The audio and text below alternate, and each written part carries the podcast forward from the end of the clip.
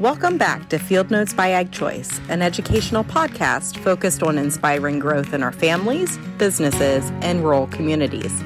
Thanks for listening. I'm Rachel Sadison, and joining me today is Leslie Hoover, Assistant Accounting Services Manager at Ag Choice.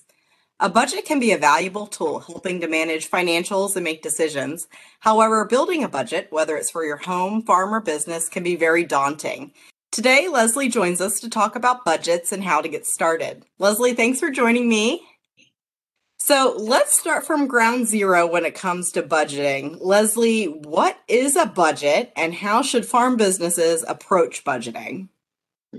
So, budgeting is when we purposefully take the time to go through and estimate our costs, our income, and overall cash operations for our farm or even if it's not a farm, just your business. Um, but it's really about being purposeful and taking the time to look at it. So when we're talking about budgets, a lot of times we talk about are we doing a whole budget or are we doing a partial budget? And the only thing we mean by splitting them up is a whole budget is taking a look at the whole farm. So, taking a look at every single income item to every single expense or loan or check that's going out the door. And when we're talking about a partial budget, maybe we're only looking at specific areas instead of the whole operation. So, maybe you're really trying to take a look at your crop area instead of your livestock area. Um, but that's really the the ground zero level when it comes to the budgeting. Um, when it comes to how you should approach it or how you should start yourself off, you know, one thing we like to talk about is in an ideal world, we would all take the time to budget on a monthly basis. That means 12 times a year, we're taking a look at our cash ins and our cash outs, and we're comparing what we budgeted to, you know, what we actually spent. So whether it's repairs or it's our seed expense, we're taking a look at what's taking place. And sometimes that gets a little complicated. So maybe we need to start out a little lighter, but monthly is that ideal basis that we're looking for. So, Leslie, farmers are very busy, and oftentimes budgeting doesn't fall to the top of the list, even though it really is important. What tips do you have to help farmers to get started budgeting? So, some easy tips to think about are start with what you know. so, you know, doing it on a monthly basis might not be the right way to go for the first part. So, start by looking at the big picture and consider all those sources you have of income and expenses and fill in the major categories that you know. Maybe some of those major categories are your seed expense or all of your repairs you know, don't feel like you need to break down every repair category that you're thinking of. And what I mean by that is, you know, say you're keeping track of your repairs for every tractor or your repairs for every truck that's on the farm. Put it all into one category to make your life easier and start by just saying, okay, in repairs, this is what we're going to spend each month or each year. Years is a good way to also take a look and get started from budgeting. As an accountant, if I'm sitting down with a customer to do tax planning, I'm comparing year to year information. It's easiest when you aren't starting from scratch so that year to year comparison can be really helpful. And it gives you a really easy and good place to start. The other thing to remember is to be realistic you want to be conservative when putting together a budget, especially for the first time. What do I mean by being conservative? Well, don't budget that you're going to have a million dollars of income when you're really nowhere near a million dollars of income. um, be realistic about the income you think you'll make and be realistic about the expenses that you're keeping track of. Don't uh, work to have a deficit in your budget, make sure that you're being realistic again. The other thing is don't be afraid to ask for help. Budgeting, record keeping, taxes, they're all things that are important to your operation, but they're also things that you can get help for. whether it's your Ag Choice loan officer, your Ag Choice accountant, a member of a team, of a dairy profit team, a profit team that you have for your operation, a lot of those professionals know a lot about budgeting and would be more than happy to help you.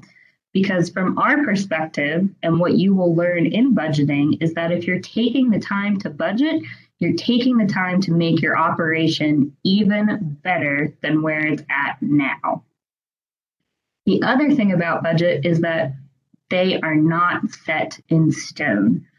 It's normal to have to go back and tweak them pretty constantly. So, for customers that I work with who are budgeting monthly, we're going back pretty often and taking a look at them. And that's common. It's really about creating a roadmap. That's what your budget is, and that's the way you need to treat it. Sometimes the turn looks a little different than what it did on the map originally. Going back and adjusting is perfectly fine. That's some great information there, Leslie. So, uh, in an earlier question here, you mentioned a little bit about partial budgeting, and I'd like for you to explain that a little bit more for us and how it is useful on farm operations. So, when we're talking about partial budgeting, uh, it can mean different things. So, say we are partway through the year and we realize that we need to purchase a piece of equipment that has come up unexpectedly. You know, we need a new planter because the old one just isn't working for us anymore.